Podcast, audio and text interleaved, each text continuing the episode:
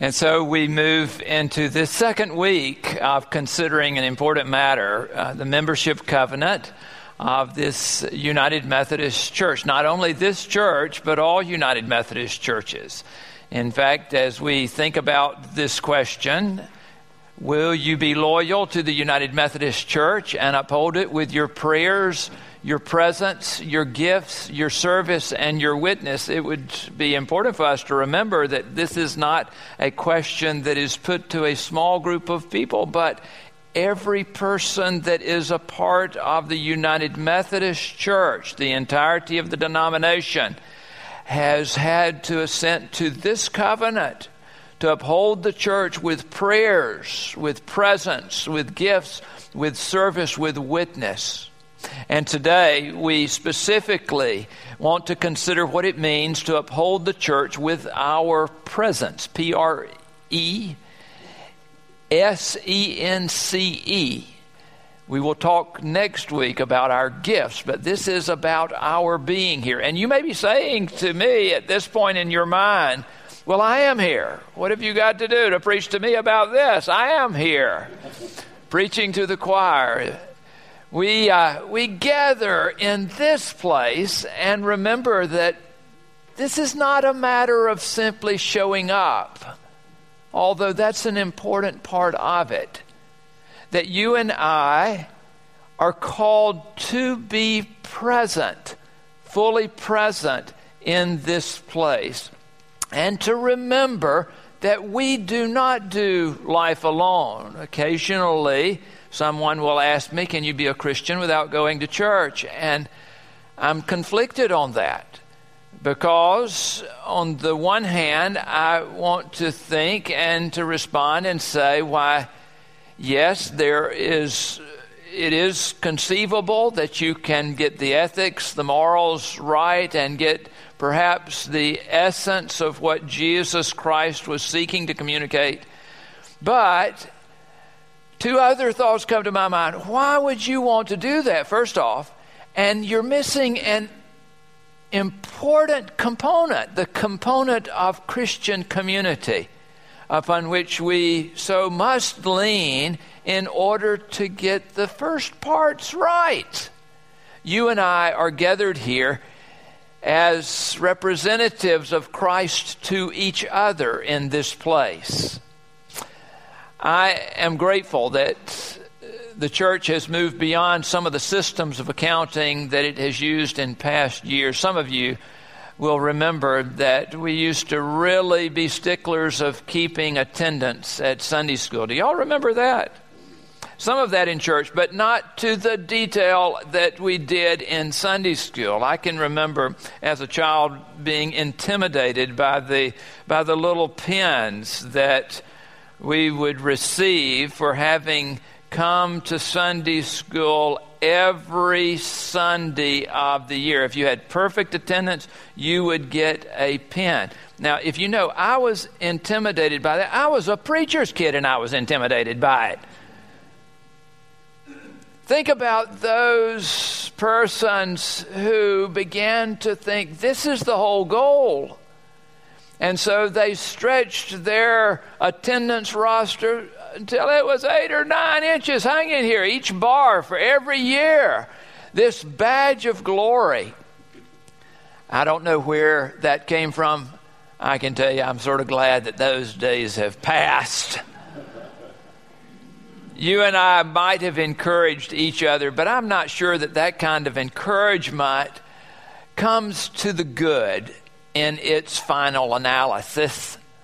You and I are called to be present with each other, to be fully present together, and to be in the presence of God. It does concern me, however, that we enter without knowing it in a more casual culture of church attendance that we enter into a point of not being as attentive to the importance of our gathering with others.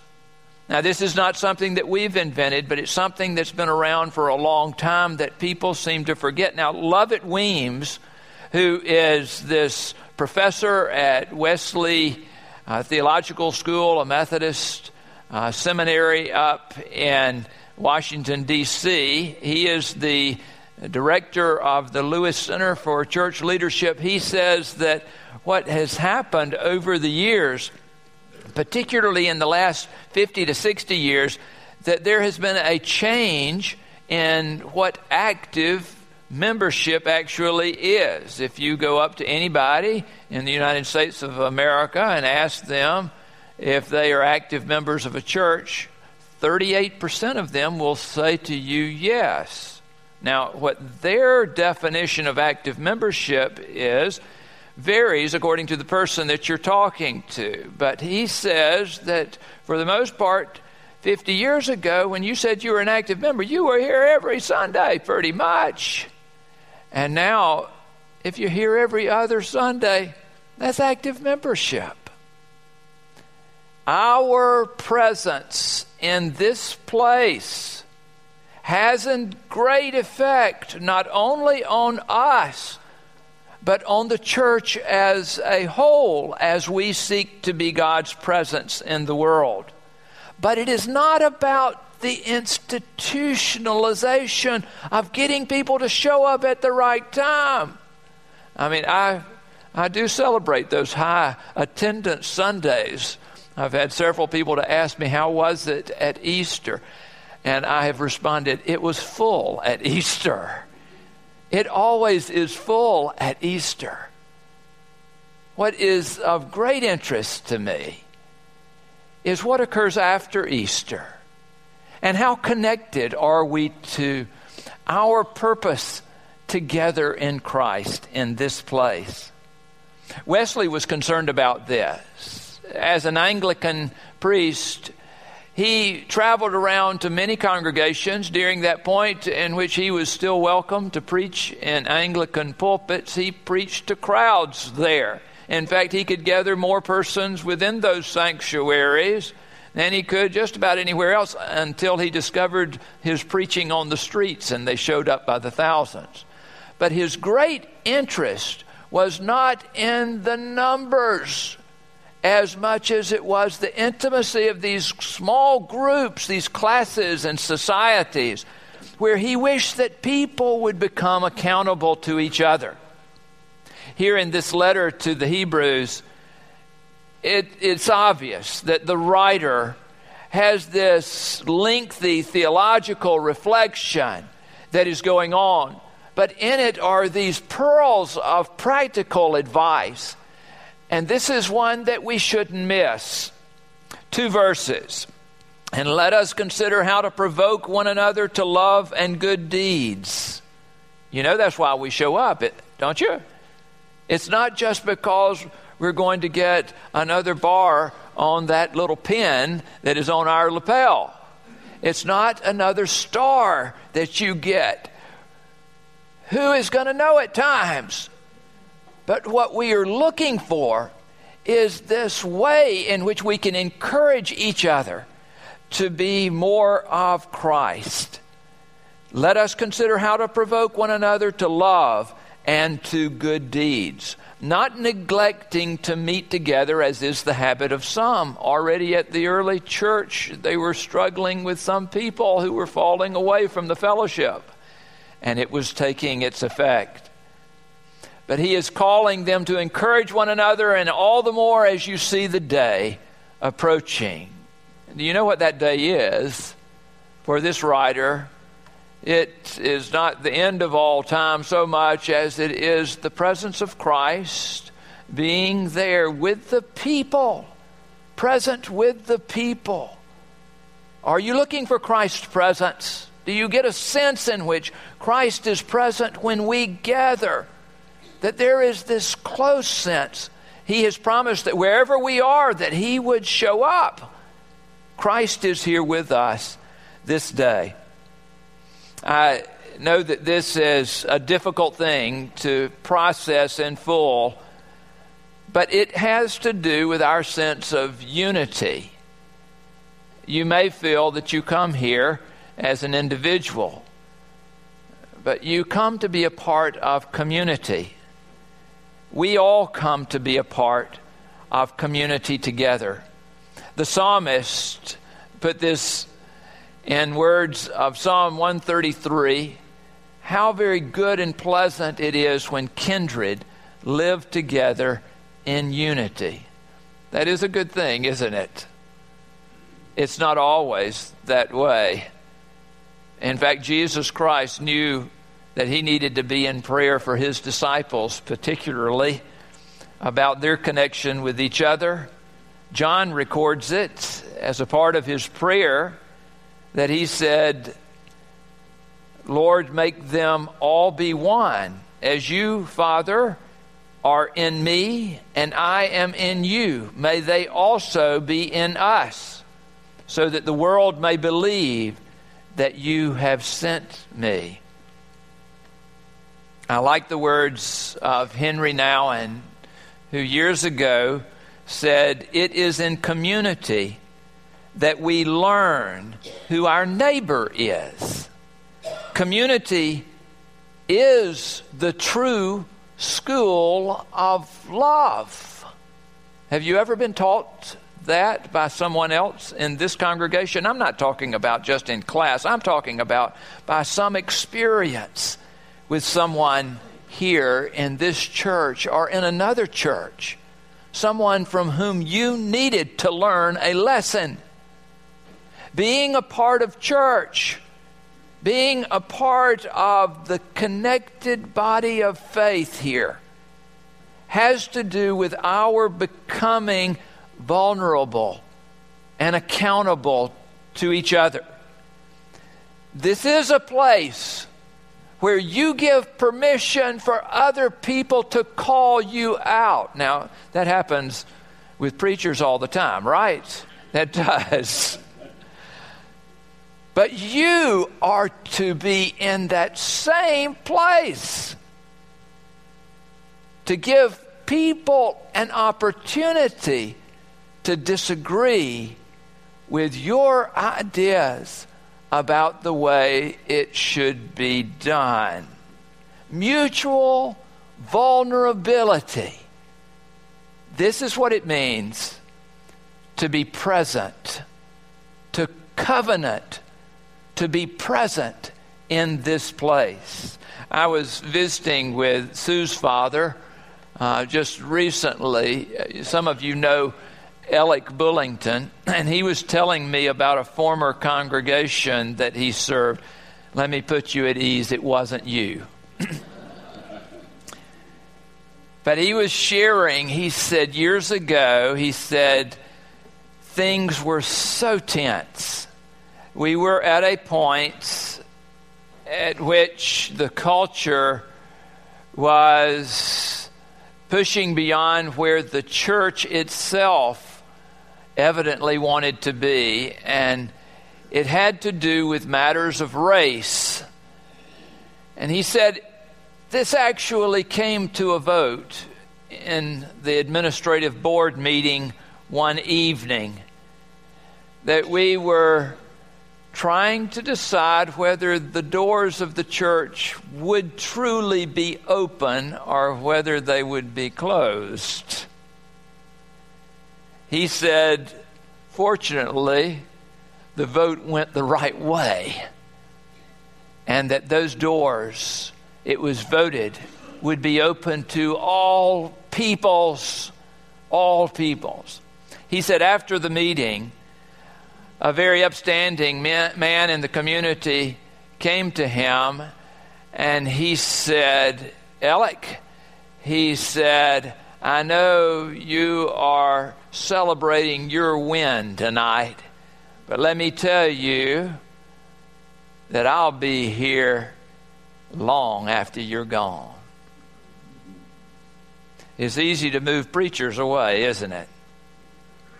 those that you might not agree with. And already this man was beginning in his mind to think about how he might manipulate the system in order to make sure that that tenure was short enough. Alec said, though, to me, he said, the strangest thing happened just a couple of weeks after that. He said, I received a call from that same man, and he said to me, he said, Well, Alec, I was wrong. And he said that his first reaction was that he was telling him that he had been on the wrong side of the argument. And then he realized that's not what he was talking about at all because he continued and said, I went to my doctor yesterday who told me that I have cancer all over my body. He said, You're going to last out here longer than me. But he said the, the beautiful thing here was that the man had come to him for that pastoral connection. And that even though they had been on opposite sides of an issue, there was a willingness on his part, and certainly on Alec's part, to be of the same mind in Christ, to be together and to live out what it means to be church. And so I ask you the question today why do you attend? Do you ask yourself that question ever? Do you ever think to yourself, why is it that I actually do spend my time connected with the church? Why am I a part of what is going on here? I asked myself that question. You know, I don't show up for the sermons, I already know what the guy's going to say. I will have to admit to you, I do show up occasionally for the music. The music is just outstanding every week. It is just incredible. And it is such a blessing to me. Sometimes the choir finishes singing or Tina finishes playing, and, and I think to myself, we don't need a sermon. Don't anybody say hello to, amen to that. I, but I, it is just such a blessing to me. I will have to, to tell you that as well, I just, I look forward to being with you. I look forward to the connections that we have with each other for the shared community of God in this place. And I look forward to especially those times of being out with you in mission and getting our hands dirty and doing things in which we are blessing other people with those resources that God has given to us. I thank God for the spiritual and religious education, this framework that structures not only my life, but the life of my family. All of these things are, for me, critically important reasons for being present here with you. And there's another thing, and perhaps this is the greatest of all it's bigger than I am. Do you ever get a sense of that? That all that's going on in this place was going on in this place before we were born. And it will go on long after we have died. That there is this beautiful continuity that we are given the opportunity to be a part of. And I don't want to miss that opportunity. You and I also have this calling not only to be present here, but to help others be present here. Be ceaseless in asking persons to join you in worship the worst harm that can come from that is somebody saying to you, I'm not interested. Stop asking. What damage is that to you? Do the work of gathering people in to this place. I had a preschool teacher share with me that she was observing her class and it's interesting sometimes the politics of playgrounds.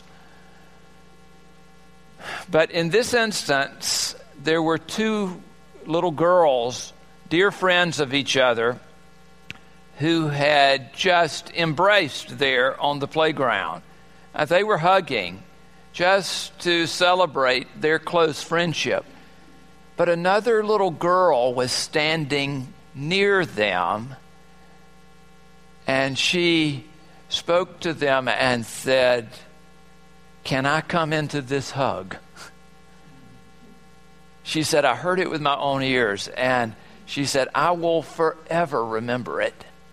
Can I come into this hug? What do people think about the church? What are you thinking? We live in a world where people hold up their phones and take pictures of themselves as if we're the most important thing in the world, right? We've even invented a word for it selfies.